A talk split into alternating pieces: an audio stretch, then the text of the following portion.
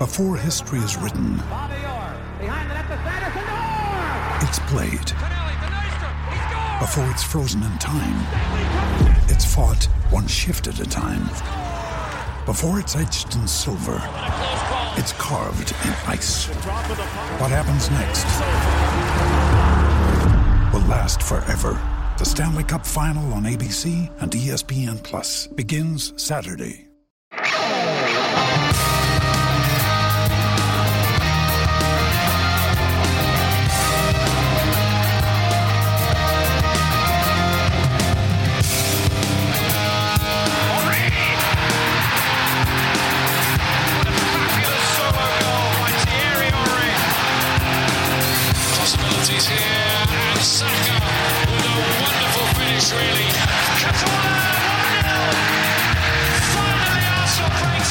Stop me if you've heard this one before. Arsenal versus Barcelona in the round of 16. This is the Arsenal Vision post-match podcast. My name's Alex Smith. You can block me on Twitter, Yankee Gunner. Yeah, look, I'm not trying to bring back any bad memories during a good season, but it's all it's all teed up, isn't it? It's it's like someone's decided it in advance. Barcelona do drop down into the Europa League. We can't face them in the round of 32 because we top the group, unlike United. United. Sorry, I had something in my throat. And uh, yeah, but we can face Barcelona in the round of 16. I have to say, frankly, we owe them one. Like, you know what? If we have to face Barcelona in the round of 16, I can uh I can live with that. I can live with us maybe just maybe getting one over on them for uh, all the years of pain and suffering. So we shall see what will happen with that. But we do top the group. I wouldn't say we did it in classic fashion. But here's the thing if you're going to pay to go to the Emirates, don't you deserve to get the blood pumping? Don't you deserve to get adrenaline rush? Don't you just no, no, you probably just wanted 7 0. You didn't get 7 0. You got 1 0. It is a win. And uh, we love you for being here. Thank you for coming to hear about it. We're going to talk, obviously, a lot about the Chelsea game at the weekend, as that is a little bit bigger. We might talk a bit about Mohamed Elneny saying there are no more egos in the dressing room. I don't know if the quotes were super pointed, but they might be interesting enough to make it into a podcast uh, following a game that nobody's interested in. We shall see. And a man who definitely was not interested in it, as he spent most of the night in the concourse, is Tim. You can find him on Twitter at Stillberto. Hello, Tim. Hello there. And for the people who are watching on video, um, I've got like I look a bit like David Bowie in the Life on Mars video at the moment because I've got the sun absolutely beating down on my face. Um, so yeah, Yeah, I don't have the sun beating down on my face because we now record the podcast before sunrise, my time. So super duper stuff all around. And a man who not just watched the video, but took notes and then wrote little X's and O's on his tactics board. Clive, you can find him on Twitter at ClivePFC. Hello, Clive. Hello, hello, and um, this is one game I haven't really rewatched to any extent yet, but um, Oh, no, you haven't there is still it. Time. Get on that. Get on that. You, you can do it during the podcast. I know everybody's doing their own thing when somebody's talking. It's fine. It's all good. We still hear each other a little bit, a little bit. Um, okay, so first things first, Clive, I'm somebody who likes to complain about the same shit over and over and over again. People know that about me by now, and they tolerate it so they can hear what you and Tim have to say. I was a believer that we would be able to make quick work of Zurich, and I felt that we should rotate appropriately for this match with an eye towards Chelsea on Sunday. Just so people know, Zurich were sitting dead last, rock bottom of the Swiss Super League with a minus 15 goal difference. And to be fair, though, they have just changed manager. And since doing that, they won their Super League game, uh, Swiss Super League game, and they won uh, their Europa League match against Bodo. So who knows? Maybe it was a case of, you know, we talk about downing tools. When you're dead last and you're negative 15 goal difference, there's definitely a downing tools possibility going on there. There may have been something there. So I don't know. They definitely looked spirited in this game. But I, I think the thing that I like is that Mikel trusted his squad. And you have to trust your squad when the chips are down. This is a game they needed to be able to get through, and they just about did. How do you feel about the degree of rotation he he chose for this game? I mean, he couldn't pick Xhaka because he was suspended, um, which is fine by me. But he he did give, you know, Nketiah and Nelson and Sambi and Elneny, great to see Elneny back, of course, um, and holding. He gave the squad their chance, and I, think it's important that he did it, and I think it's great that it, it means that we will go into the Chelsea game at least a little fresher than we otherwise might have. Yeah, I think he's really improved in the rotation. I think he's done it in a collective way, and he's done it by minutes. So you see people get 20 minutes towards the end of the game or half hour at the start of a game. So he hasn't. He only extends one or two players, maybe Gabriel or Saliba, on a couple of occasions, because we are really missing that left-footed centre back. You know, and uh, it does mean a lot to us. Um, I said yesterday, I think I'm not sure if Gabriel played in Eindhoven, but yeah, we, we sort of missed him for me. Um, but yeah, I think he's done it really, really well, and he's also got. So fortunate, but we lose Xhaka from this game, and we can bring Elneny in to share the game with Partey, which means Partey's fresh for Sunday. He gets his 20 minutes jogging around. Uh, at a crucial time in the game, need to settling down. And it's it's worked out. Okay, we've been unfortunate with Tomiyasu, but Zinchenko's suddenly on the bench. You know what I mean? And Tierney's running up and down like a three year old. So we've got a bit of luck, and you get luck when you do the rotation appropriately. We saw what Nelson did at the weekend with Saka. None of us thought that was coming. Next minute, two goals, an assist just at the right time when when Saka was was hurting a bit. Gives him a chance to miss a couple of days training, have a really light game yesterday, and I mean light. he barely moved, and um, and now he's ready for Sunday, right? So it's worked out. We've just one maybe unfortunate one with Tomiyasu, but yeah, I like what he's done. And one thing about him, you know, we all critique the manager because we're all brilliant managers, but I think he's a really quick learner. You know, really quick learner. I think he didn't get his rotations right in previous years. I think he's really improved his substitutions, and I, I think it's it's far more. It looks, it feels planned and strategic to me over a period of of the whole month, and so far so good with one unfortunate moment in Tomiyasu. Yeah, that is an unfortunate moment, and we'll talk about that in just a moment. Um, Tim, it, it it's hard for me to opine about the early stages of the game because somewhat similar to the stuttering performance that Arsenal produced, Paramount Plus, which is a service here that provides the stream, decided to harken back to the days of badly pirated illegal streams just to, just to give you that nostalgic feeling. It was stopping. It was there were color bars all over the screen. There were little pixels popping up. So it was a little difficult. I get the sense that we weren't exactly in full flow, but one of the players that I want to zero in on is Kieran Tierney. The Kieran mm. Tierney situation is an interesting one. He didn't start a lot of games when Zinchenko wasn't available. Tomiyasu really became the first choice left back in Zinchenko's absence. He didn't even come on when Tomiyasu came off at the weekend. Cedric did, but he, he did then come on after that. In this game, he's obviously the hero. He scores a beautiful goal. The, the technique is brilliant. He hits it beautifully. You can see from his celebration what it means to him. Um, but he, he plays the role differently. And I'm wondering as you watch this, did you see a Tierney who I think had been instructed to say, look, this is how you play fullback, go play fullback the way you play fullback, and you know, not necessarily Mikel not trying to to push round pegs into square holes. How do you think about the Tierney performance, but also in the context of how we traditionally like to see that left back playing, sort of tucked in and more in midfield? Yeah, yeah. Uh, Mugs at the ready. I wrote about this this week uh, about why why I think Arteta does prefer Tomiyasu, and I think one of the, I think there are a few things like pairings with the left winger and things like that, but I think the main reason is you know we talk a lot about those five lanes of attack. I think the the player that's in the way most Tierney is Xhaka because Xhaka's taking up one of those five lanes of attack now, and he's doing it mm-hmm. really, really well.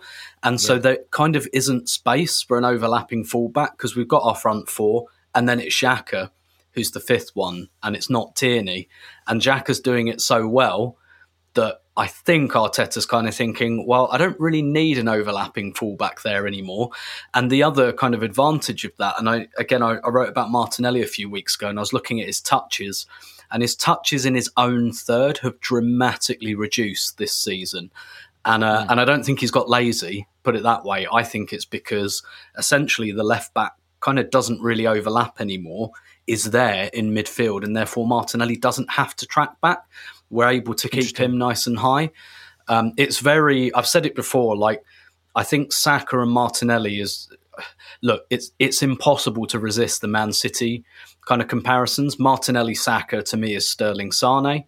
Uh, mm-hmm. Xhaka Gundogan um, to me yeah. in this system. So, and, and and I think I think it's kind of as simple as that. That while Xhaka is playing and filling up that fifth lane and doing such good things, they're just there just isn't really a need for an overlapping fullback. So, uh, you know, that's kind of unfortunate for Tierney, and it's really kind of difficult to see how that changes. However, it looks like Tomiyasu's not probably not going to be available for Sunday, um, and probably beyond that. Um, let's see what his World Cups uh, like. I d- I don't think we've had any news on that so far that I've seen anyway. So, you know, Tierney might well get his chance. I, I suspect still that Zinchenko um, might start on Sunday, particularly because Ukraine aren't in the World Cup.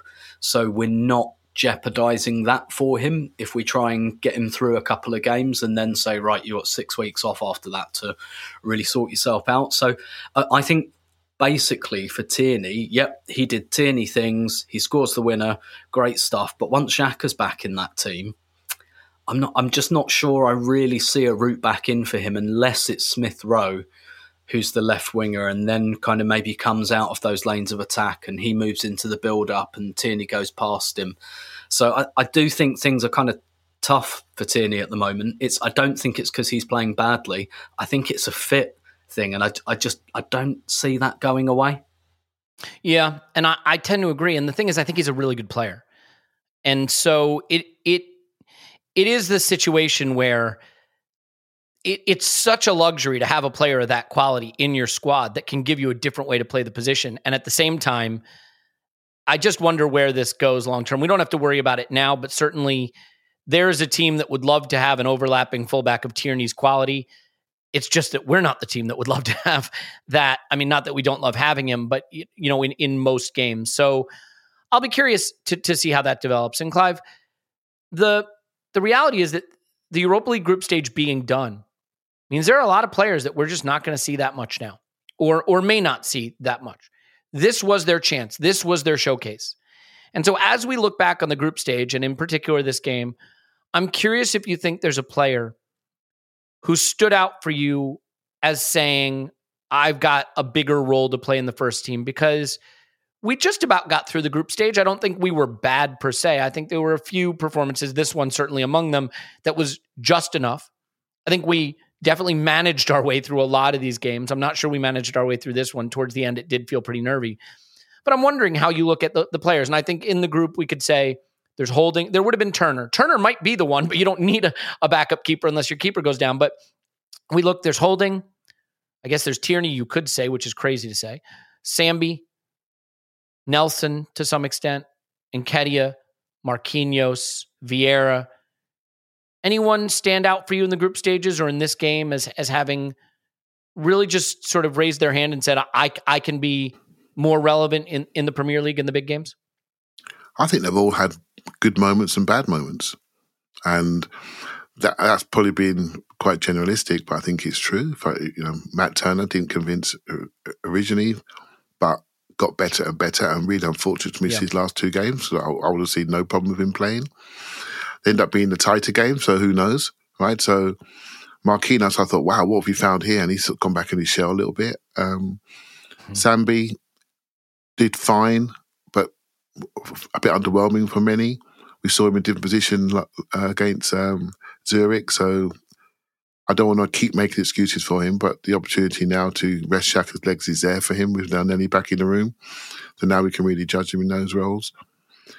I think, you know, Nelson, I'm in and out. Eddie, I'm in and out. I'm with you. You know, whether it's personal, I don't want to be, I don't want to bring personal biases into things, but I, I want more.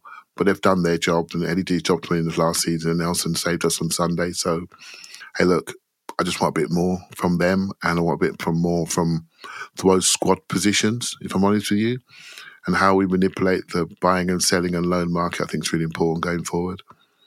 But the one I think has been the best one, even though some people may not agree, is Vieira, and I'd expect him to be, because I haven't forgotten Brentford. And you said it last night, earlier. I listened to the instant reaction on, on my little walk this morning. Hmm. When you bring just one player in to the overall group, then you can judge him. And when Vieira played at Brentford, when we didn't have Odegaard, he was excellent. Uh, and that's the game you judge him on. When we move him right wing, left eight, right eight, stroke 10, different people around him, it's a bit harder to judge him. I felt in this game uh, yesterday he was really quite bright in the first period and deserved a goal. Was unfortunate not to get one. Then faded. So you can see there's something to work on there. And I think if we lost Odegaard, we've got a player that really mirrors him up to a point and will improve. And I think, you know, while Smith Rowe's not available, I think his importance is is important. And I do think we have a chance to really work on him over the six week break. Really work on him on whether you think he needs to be more physical, dynamic, whether he can work on his, his first touches. I think we have those sort of players really have an opportunity to be with their club for at least four weeks after a week or so holiday and really get ready for what's coming up. I think we can really judge them in 2023. Yeah, uh, you know, uh, a friend reached out on Discord and made this point, and it's something that I sort of forgot.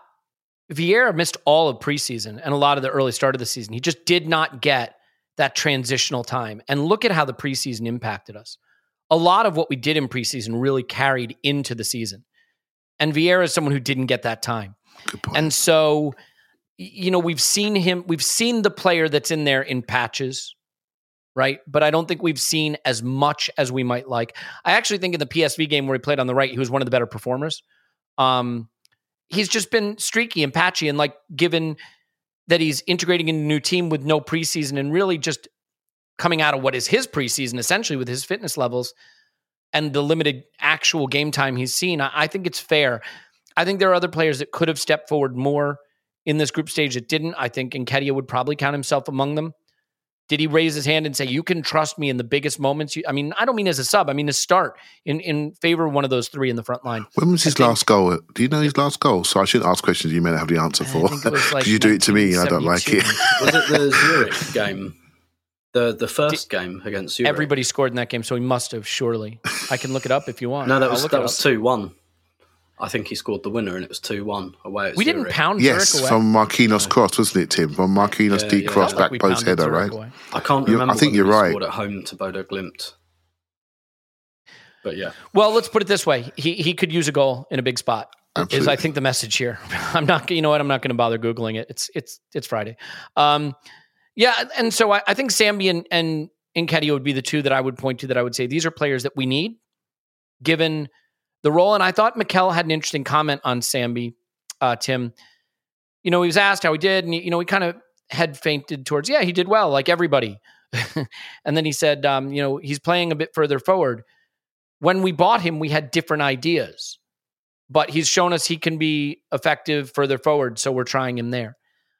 I thought that was an interesting comment because you can say someone's effective in a more advanced area. But when you say we bought him with the other thing in mind, it tells you a little bit about where he is, right? Because if you bought a guy to be the Partey heir apparent and he's not turning into that, then you got to go find another guy to be that, which means now Sambi's trying to prove he deserves some other role that we didn't have in mind from. You know what I'm saying? It's like if you buy a guy to be a striker, it turns out he's not going to be a striker. Maybe he can earn a spot at another place, but it's not what you bought him for. And, and, and now you're in the wilderness of can, can I prove my point somewhere else?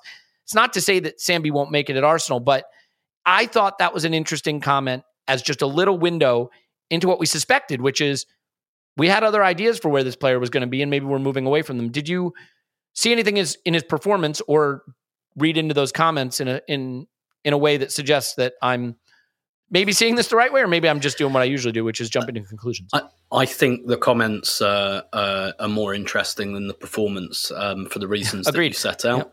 Yep. um, so uh, one of the, I think one of the things I've learned from these games is that, unfortunately, for a podcast that analyzes every game, they defy analysis.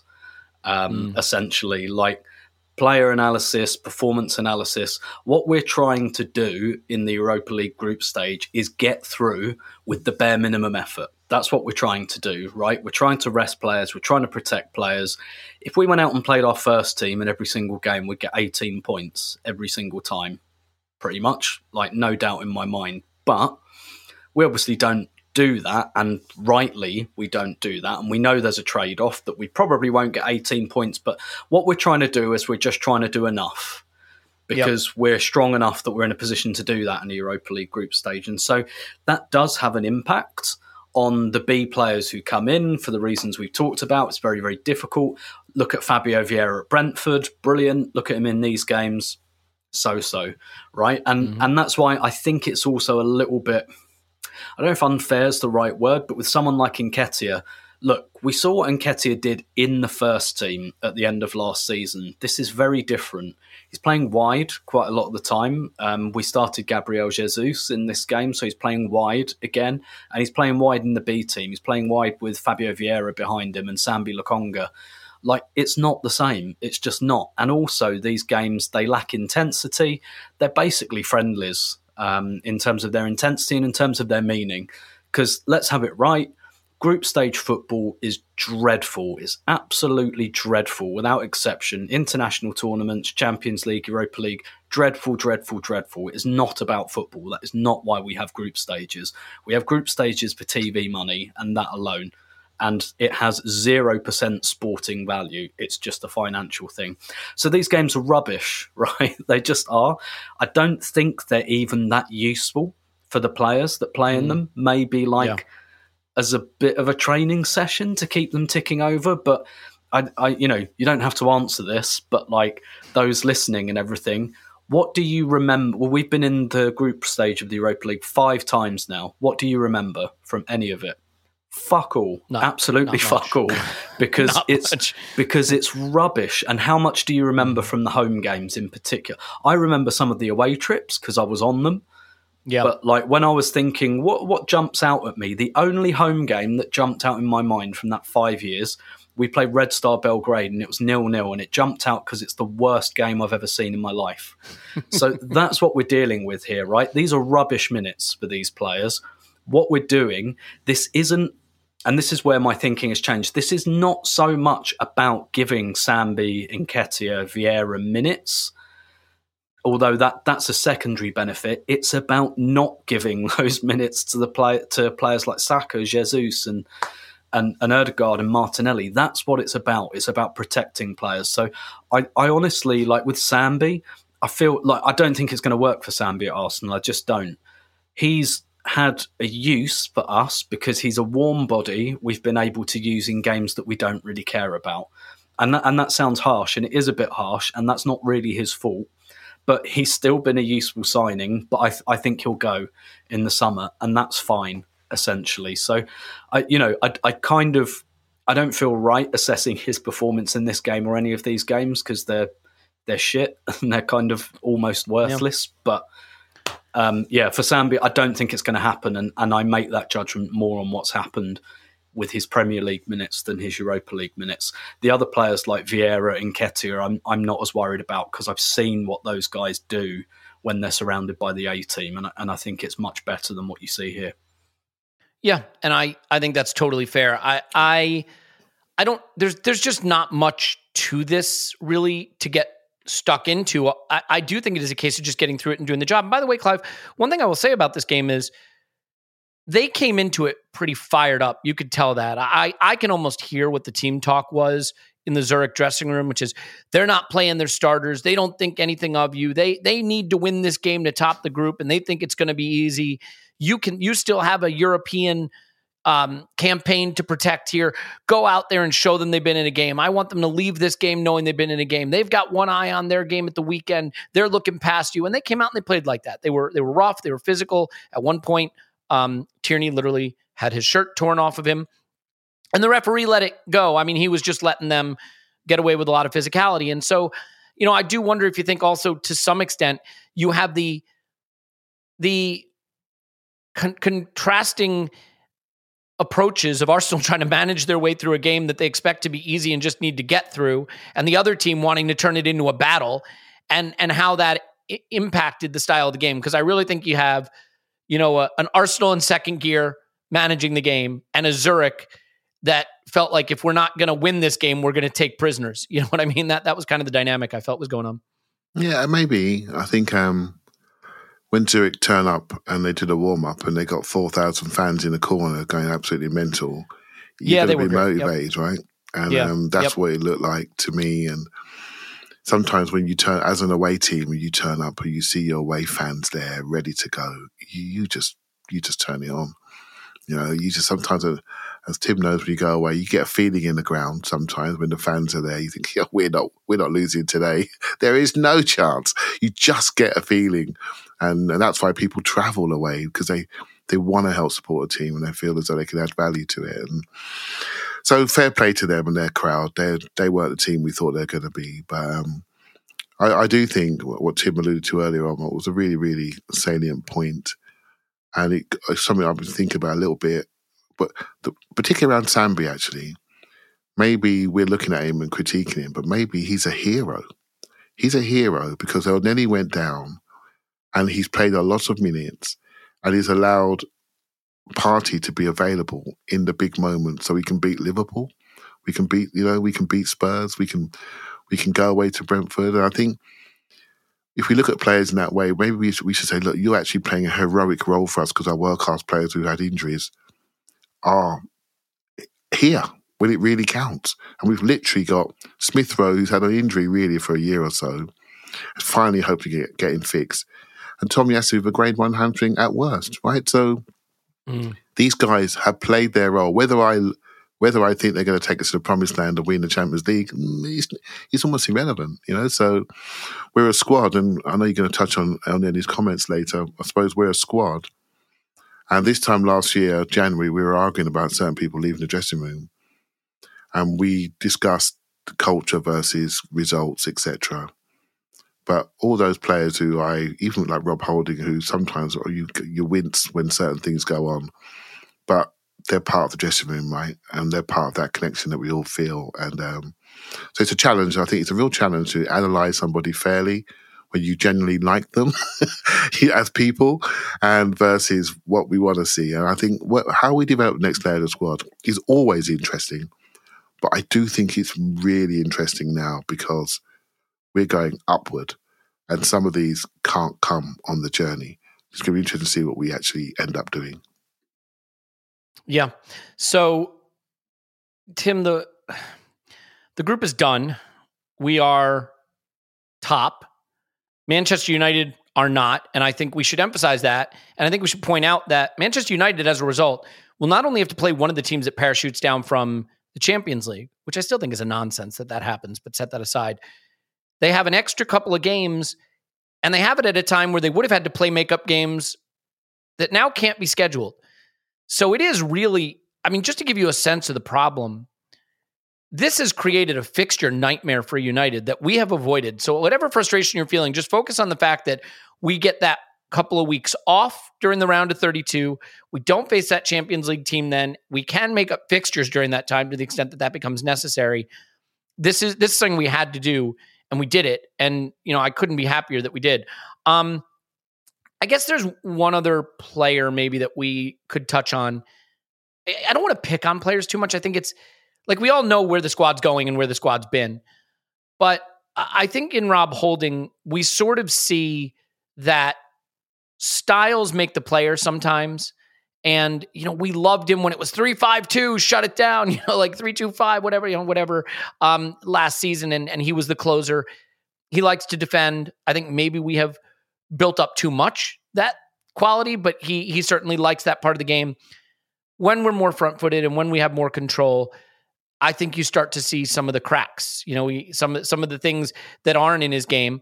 Um, you know, because you mentioned, by the way, you know, Martinelli having fewer touches in his half, and I definitely think that's because he can play further forward. I also think it's because the whole freaking team is out of their own half, right?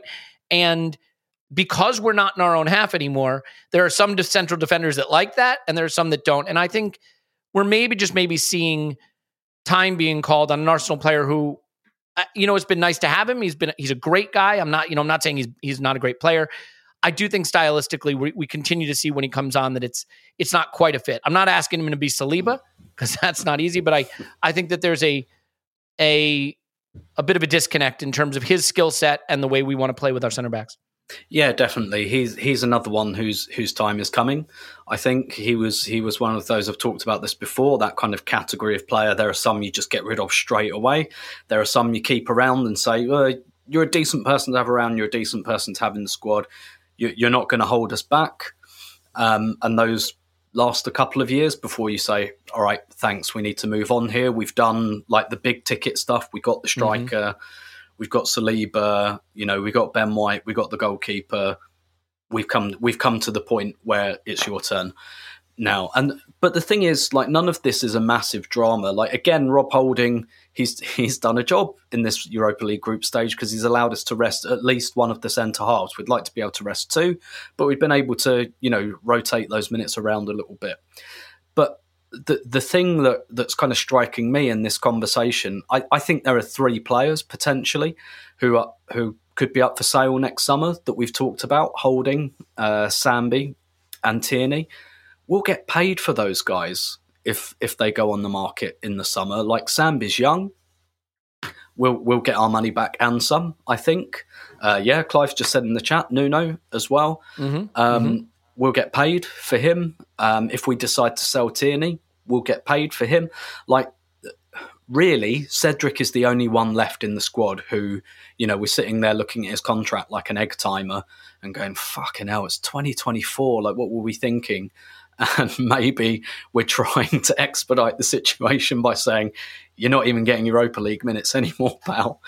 Um, but I, you know, I don't think that's going to force him out. But anyway, that that's really the only player in the squad you look at and go. Ugh.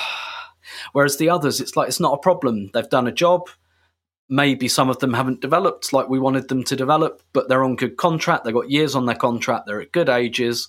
We'll get paid for those players, and and that's good that's like, you know, Tierney might be that smart sale, you know, um, that that brings in some cash so we can buy like I don't know the Partey replacement long term or something like that. So it, like it's all good. You'll get this is just natural churn and it happens not just in sport in every workplace. Like there's just natural churn when people move on and that's actually quite a healthy situation. There aren't there aren't many sitters or squatters anymore. You know, there's guys who we were happy to have on the journey to a particular point. I don't think any of them will kick up a big fuss or dig their heels in. If we say to Rob Holding, look, he's going to be like, what, 27, 28, look, you know, some Everton are coming in for you, Palace are coming in for you, Southampton are coming in for you, you can play every week. I think he'll probably say, okay, that's fine.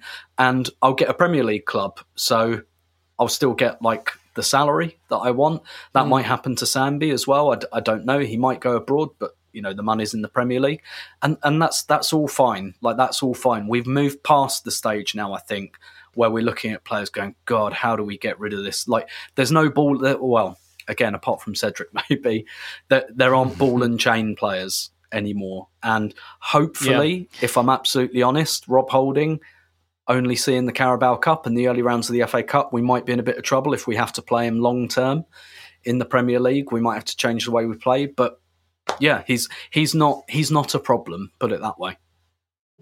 Yeah, Clive. No, I sort I agree with that. I think um, for me, um, it's just it's just renewal. It's just it's just evolution. It's just squad evolution, and we had to overspend on certain players to create this base. So everyone's looking at us saying, "Oh, look at Arsenal! They spent so heavily in the last few years. We only had to spend heavily because we have to pay people to leave and we get rid of them. We had no leverage in the marketplace. Everyone knew we had to replace the squad. So we had to overpay for people, but we've overpaid for the right people in, in the main. And where ones and twosies haven't settled, you know, I think Nuno hasn't really settled. And the team, much like Tierney, the team style has developed away from him slightly. And he's not been able to, at this point, been able to adapt. Now I've been watching a few videos of him away, and he's flying up and down the line. He's not doing the inverted thing, so that's that's not going to change. And plus, he's not very maybe wasn't very happy with Arsenal. No drama. Go to another country, you know, and and make your career.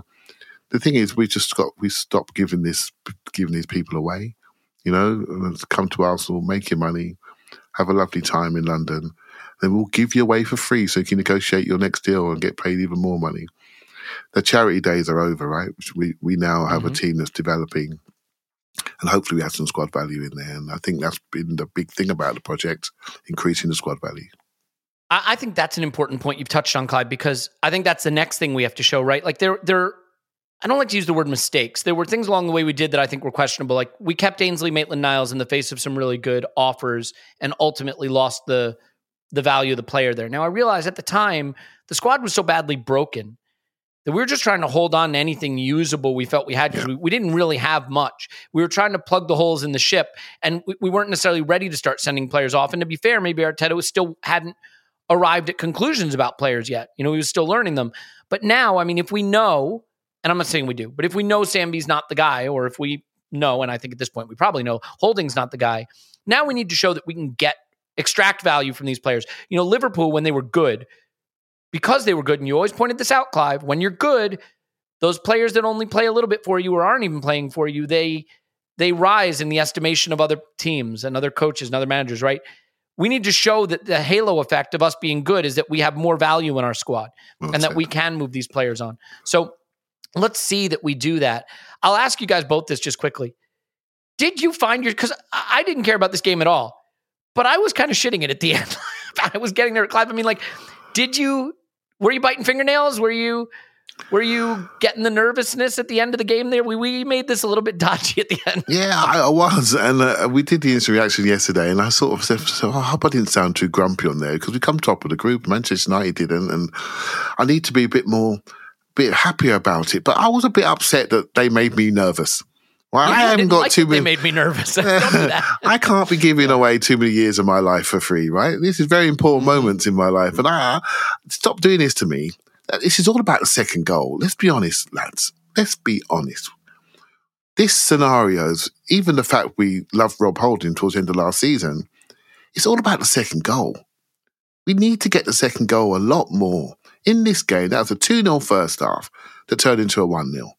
And at 1 0, things can change very, very quickly on a corner, on a set piece.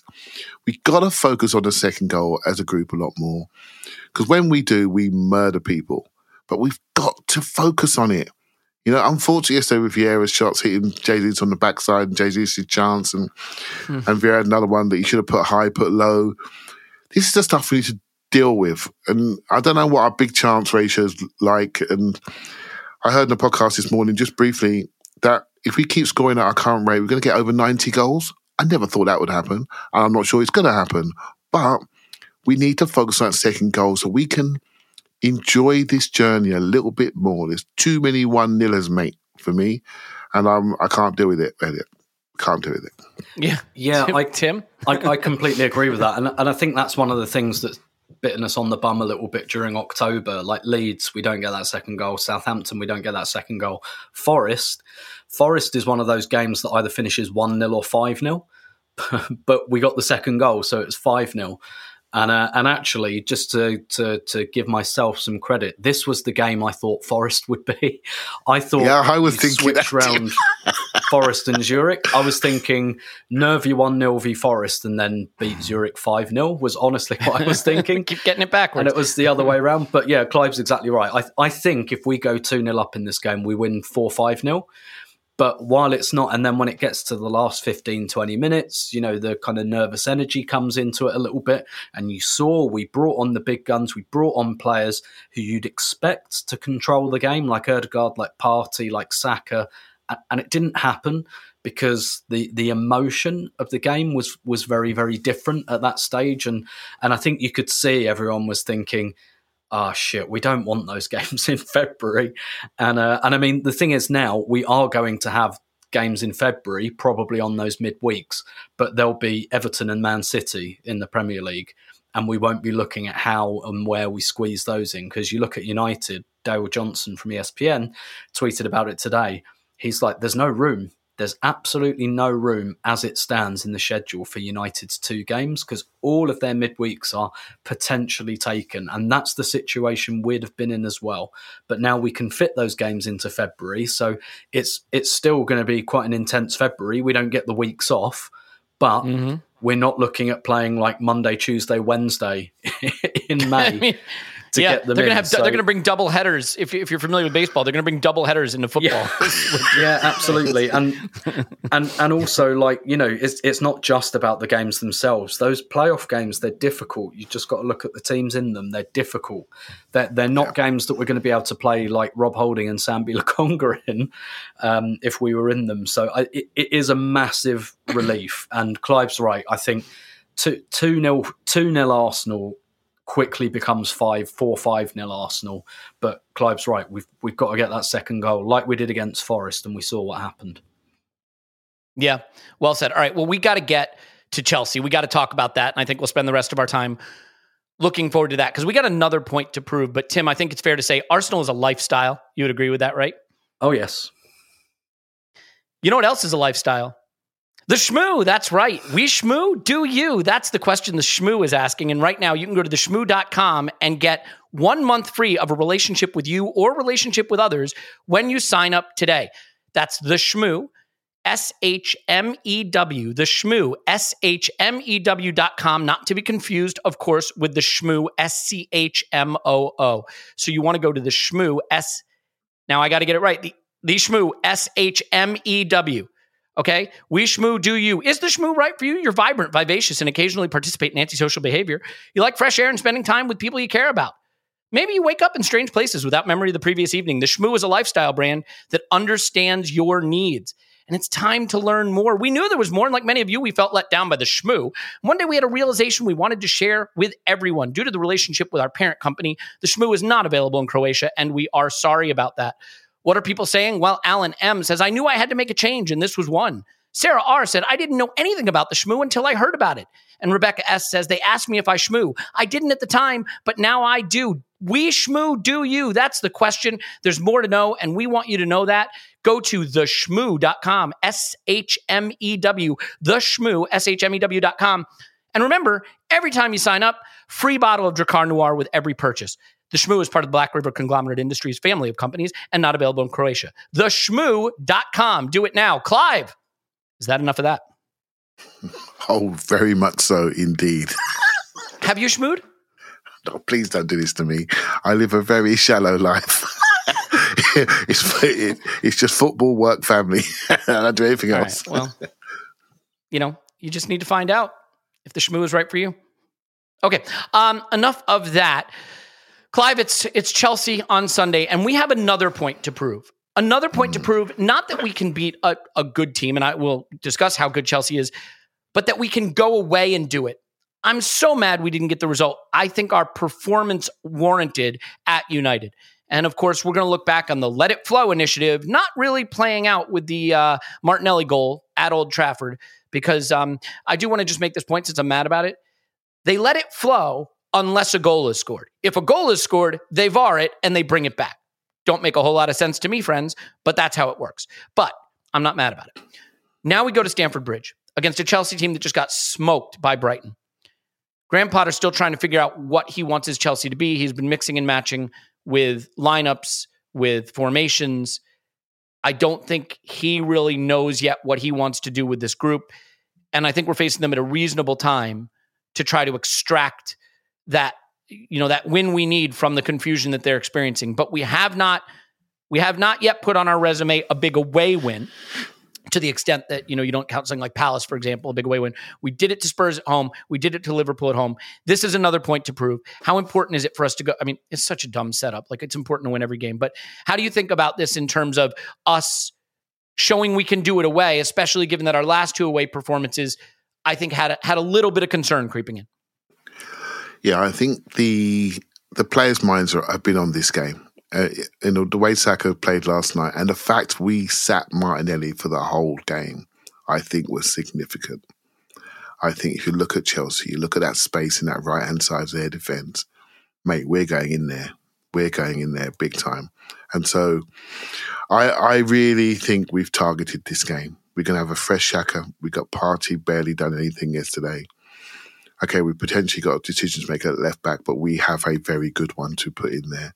And we've got also Zinchenko to end the game. Some people may say Zinchenko will start. I think it's a very big first game to come back into, personally, but having the extra, uh, wish he was fit, mind, because having the extra player in case they kind Conor Gallagher party again would be nice in central areas. But I just think they've got too many people not quite at it um, to to stop us, right? So if they're relying on Tre- Trevor Chalobah, Azpilicueta, Thiago Silva, you know, I'm not sure if Koulibaly is going to be there or not. Is he going to be Cucurella, wide wing back because Chilwell's out, James is out, Jorginho, he's not getting any younger.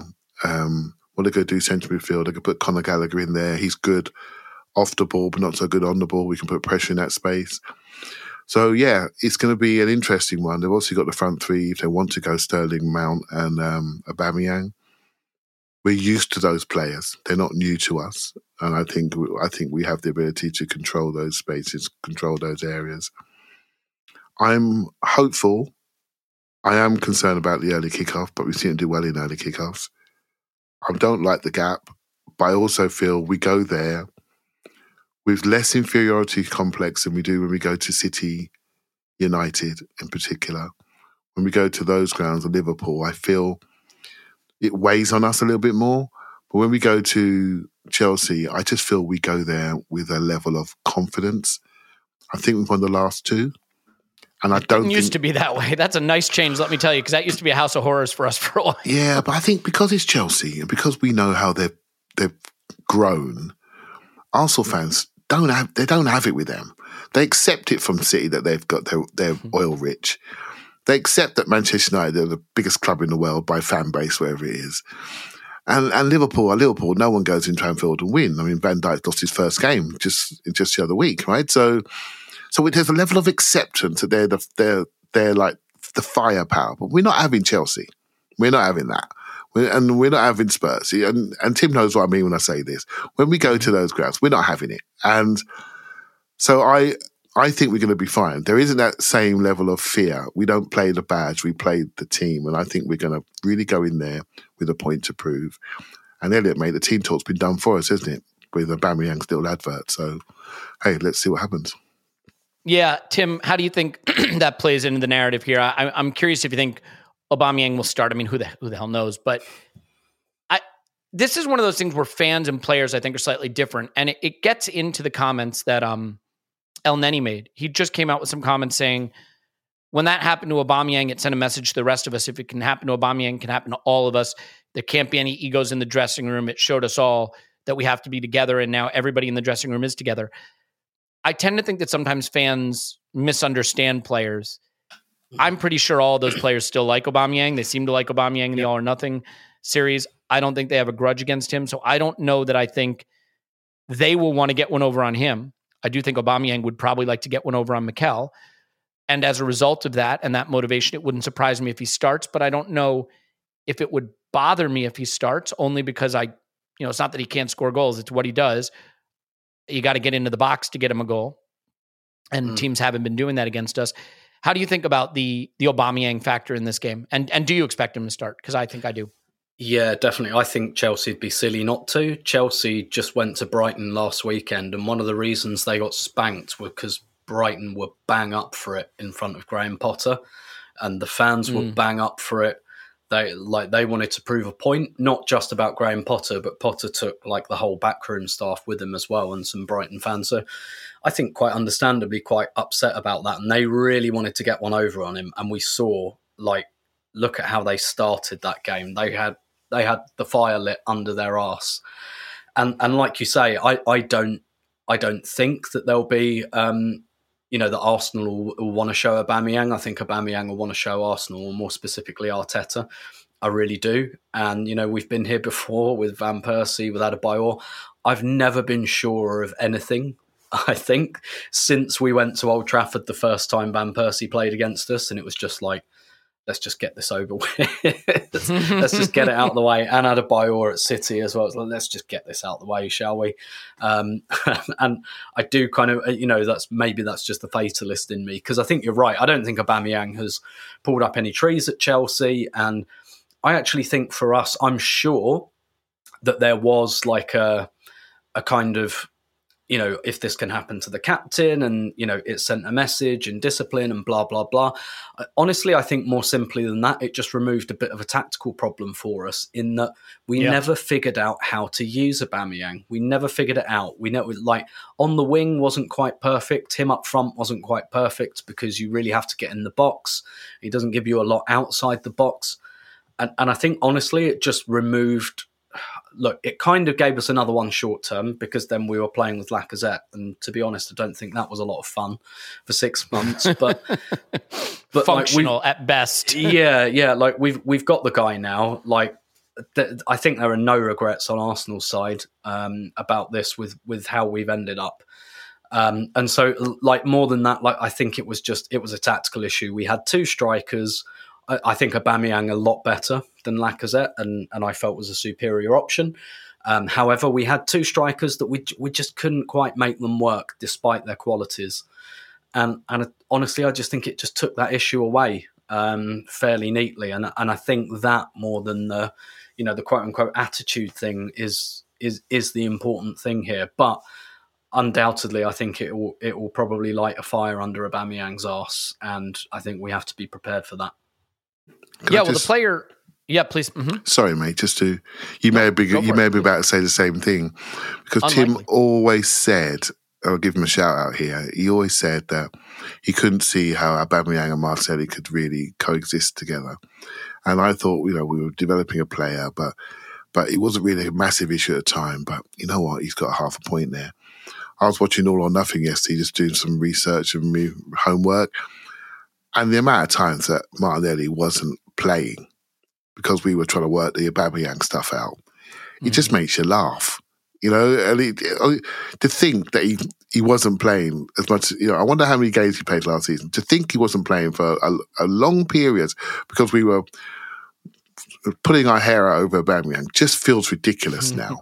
You know, it really does. And so the Aubameyang went, suddenly Martinelli exploded into the team, and now we can't imagine a team without him, right? And that's how development happens really, really quick if the pathway is cleared. Yeah. So then, Clive, I mean, if there's another player who would like to prove a point, then it's the guy who replaced Aubameyang, and that's Jesus.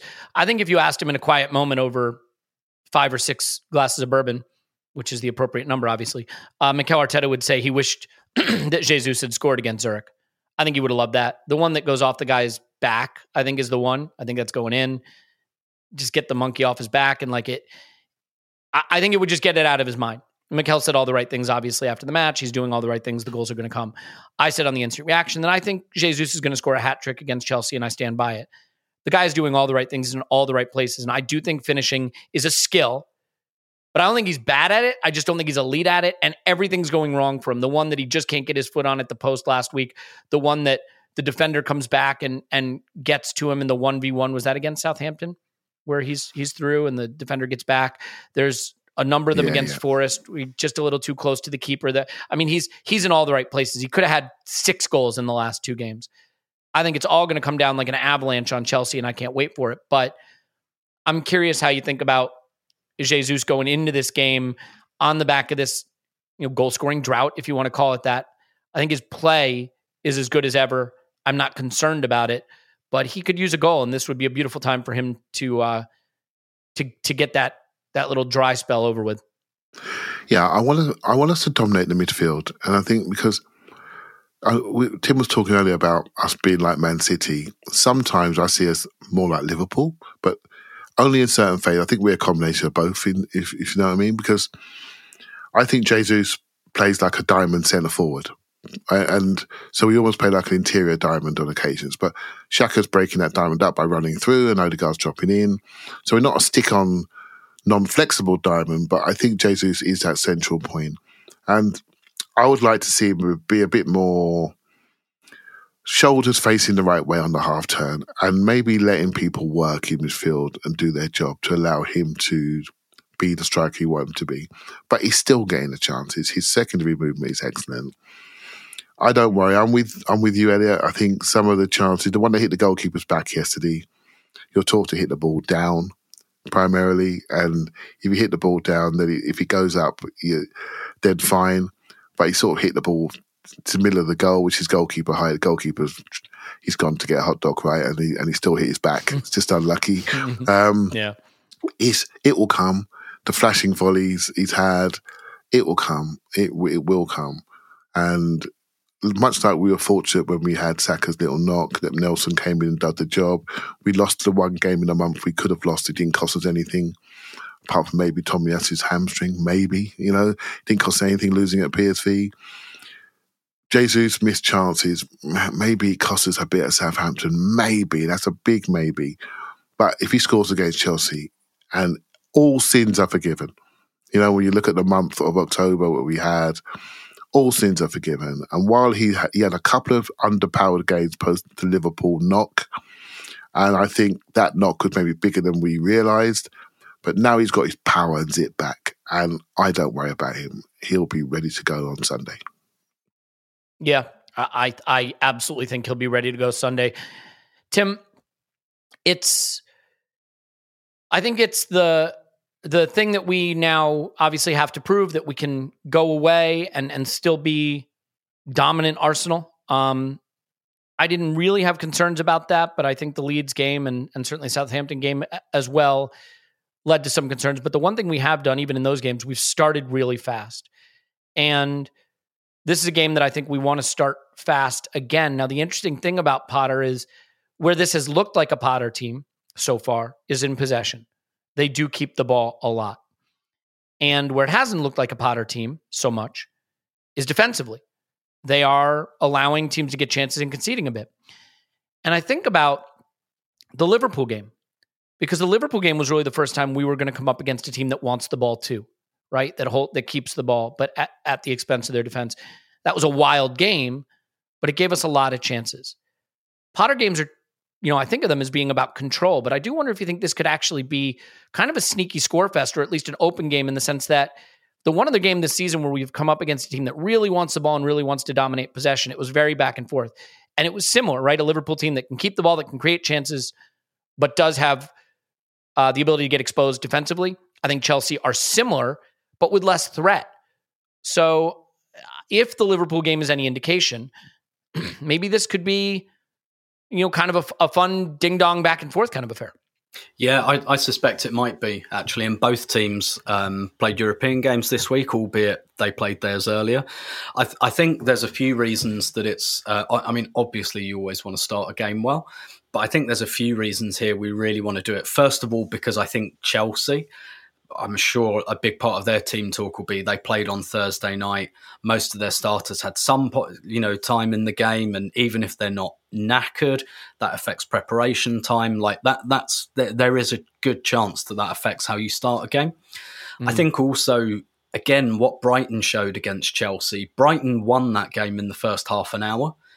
Um, and and I think it's really important to do that, particularly against the Graham Potter team, because he will change formations. He will tweak things. Like he's he's a real in-game coach, and I think if we have them on the rack in the first twenty minutes and we don't take advantage, I'd, I'd back him to change formation, make some kind of like he he took. Did he take Cucurella, uh, Cucurella off um, against United in mm. the first like half an hour or so because United yep. were on top. Went to a back right, forward, okay. didn't he? Yeah, yeah, yeah. I see where this is going, and stem the bleed right there. So Potter will do that. He'll hook players after half an hour. He'll change the formation. So it's not just about starting well, it's about capitalizing on it. Against Brighton, Brighton made that irrelevant because they went and scored three goals in the first half and won the game then.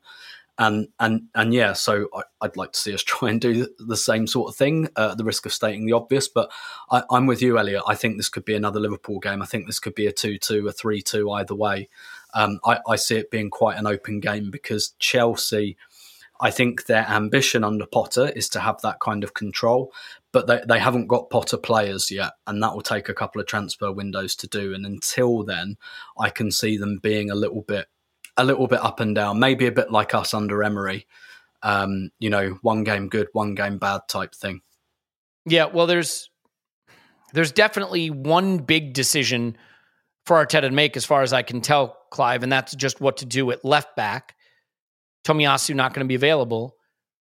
Tierney has not been the guy he's wanted to go to to play the kind of football we want to play. At least that's my that's my belief based on the fact that you would think Tierney would be the immediate backup when Zinchenko's not in there.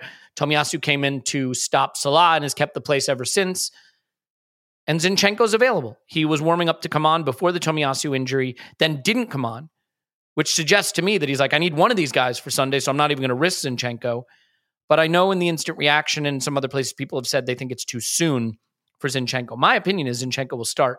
I don't think you agree. Talk me through how you think we play uh, left back at left back. Well, I, I don't agree. Not because I don't think if if everyone was fit and healthy and had a string of games, yeah, just just yeah. just pure readiness. Um, But Tierney, Tierney empties the tank, mate. He emptied the tank last night. He's the one player that said, I don't care. I'm giving it everything. I want to play. So if I'm the manager, I have to reward that. I have to. Unless this, you can't say to him, look, mate, you're not going to play against Liverpool because tactically I want to see something different, particularly on defensive transitions or lefty versus a righty at left back. And then you go out there and you get a man of match performance on the European night. You help the team qualify top of the group. You rinse yourself completely. You set up chances. You score the goal. I tell you what, mate, I'm not going to play you now because this guy's back. If that happens, I'd have the ump if I'm Kieran Tierney. I really would because the culture within the dressing room is if you play well, you know, Eddie, Reiss, train well. You see where I'm going? You get a chance to play, right? And um, and people have to move. Look at Saliba's come in. Ben White's had to move position to get into his team. You know, there's no debate. And and so I think you have to reward the performance. And whether he lasts the game, that's a different question because he's somebody that I'm not sure can do these games in, in close close proximity, you know, based on the effort he put in. So I think we'll be fine. I also think sometimes what we naturally do, especially especially us guys, is we try to see how we play. We try to see the patterns. And then we try to project forward, and we just can't imagine a, a situation where Kieran Tierney is going to play for us. And yes, he could be a smart 45, 50 mil sell to Newcastle, and we do something there. But also, he's a good player. You know, I think sometimes we forget that. And he can play football in different parts of the pitch. Maybe not his pri- not the thing that we see as his primary skill, but he's a good player. And I think we need people of his experience level played in the league that understand what it's like to go to Stamford Bridge and win and do something and be a major player. I see no qualms of him starting this game. Maybe he may not end it, but that's a different discussion. I, I definitely don't have any qualms with him starting it. I think it does change slightly how we play. I think the interesting thing is we've seen that without Zinchenko, the left side of the attack doesn't get as much service. We get a little bit more of that right side bias. I do wonder if Tierney plays, who do we, you know, do we let him overlap and we drop someone else in? Do we change our shape?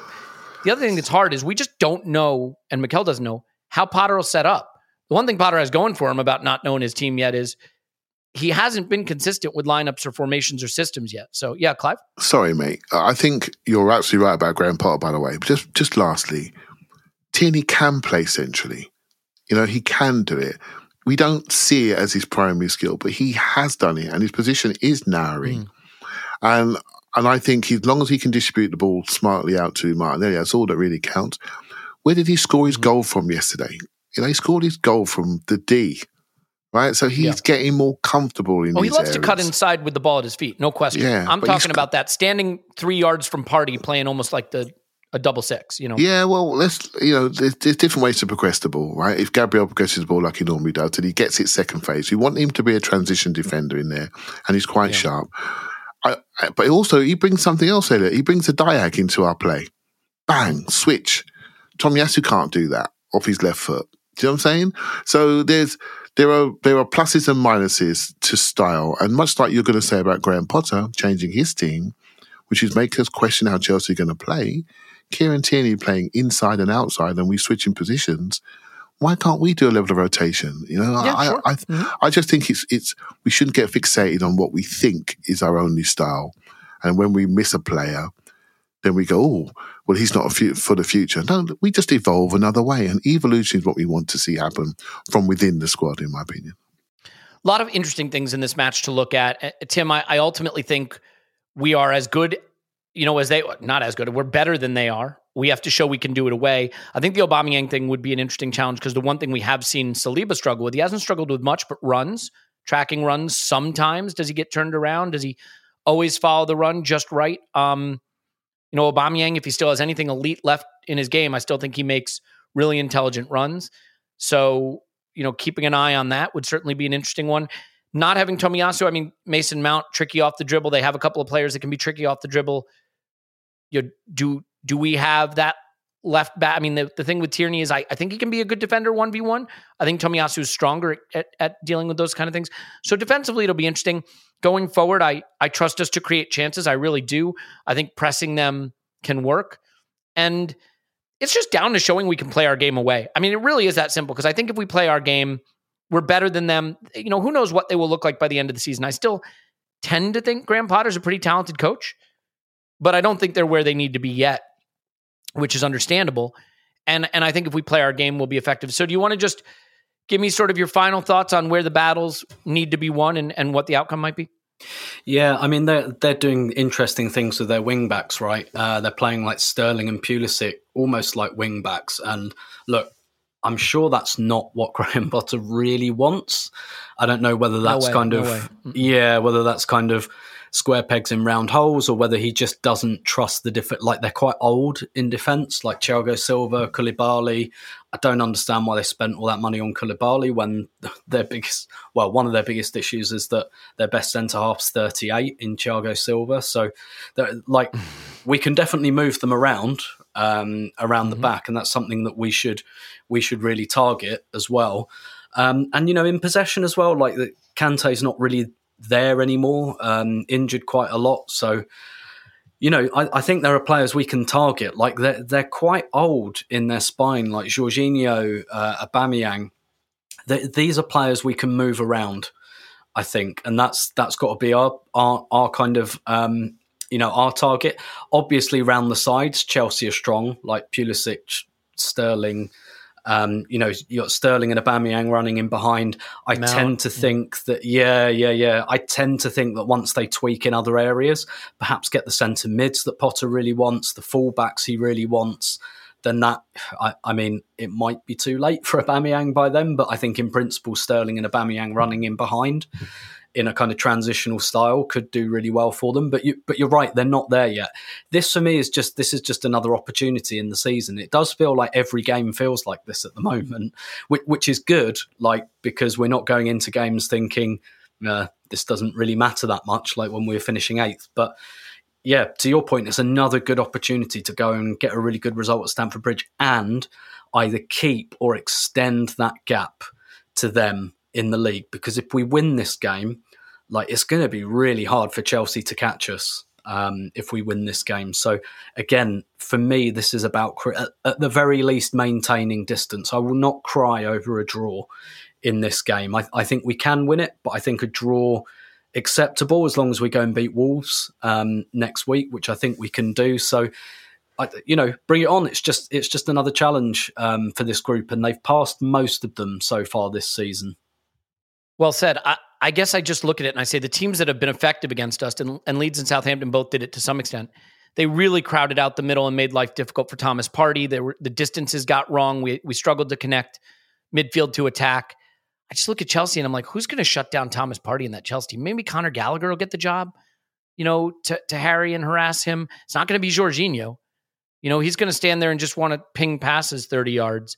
Um, Ruben Loftus Cheek, I don't know. I, I just, I don't know if they have the midfield to take Partey out of the game. And right now, that that's been really the only proven effective method of shutting us down. So we'll see how that goes. Clive, final final thought on that. We'll get out of here. Yeah, the trick is in our wide men, mate. If we can we can pin their back three into a back five into the in the wide areas. The trick is Saka and Martinelli. They are they need looking after. And Tim is already saying that Chelsea are old at the back. I'm sorry, mate. Our two young 21 year olds have got dancing feet. They're too fast for them. If we get help from the referees, when they get their first big foul that a card comes out, it's it's over for them. Honestly, it is because they can't do what did last. You know, th- no one can ignore like Jesus. You know, like you can Lacazette. You can't ignore him neither. So I can't see them covering the three of them, and they're all ready to bring out a performance, in my opinion. So if we put the emphasis to the game with those three, I think we'll be fine. But we need the first goal, second goal, and then let's just sit and watch what they do because um, they're not dumb. They've got some smart players there, expensive players and high wage players. So they're used to big games. But I think we're going to have a bit more speed in the wide areas to really hurt them. Yeah, yeah, it'll be it'll be really fascinating to see. And I, it's so weird because again, I don't think of Potter's teams this way, but I could see this being a really stretched game between two teams that want to be in the attacking third, want to have a lot of the ball. The only other game that's this season we've really seen that was Liverpool, and that game got really stretched. So uh, could be fun for the dreaded neutral who nobody likes, but I really have a feeling for Jesus in this game. I again, he's doing all the things right and finishing. Again, it's a skill, but it's also on a continuum. It it ebbs and it flows. He's had a lot of things go against him. I think he's going to have a lot of things go his way uh, against Chelsea. Another point to prove: win away, win a big away game. That's really the last thing we have left to show. Where everybody's just going to have to say this is this is real. This is absolutely real. To the extent that anybody's doubting it, that's really the last thing to show, and I think we can show it. So let's leave it there. Big game on Sunday. We'll have an instant reaction for that, and then uh, rewatch of both halves. Because if it's five 0 first half, five 0 second half to get to the ten 0 how do you pick a half? You watch them both, and we will do that. Uh, so thank you for being here. We love you so much. Enjoy the game wherever you be watching. Tim's on Twitter at Stillberto. Thank you very much, Tim. Thanks very much. And, it, and it's no longer Stillberto, it's Stillmanator. Sorry, Stillmanator. That's right. Tim's on Twitter at Stillmanator. That's right. Uh, Clive's on Twitter at Clive PFC. Thanks, Clive. Thank you very much. I am still blockable at Yankee Gunner. Don't forget to do that. We love you so much. So, so much. And we will talk to you after Arsenal 10, Chelsea nil.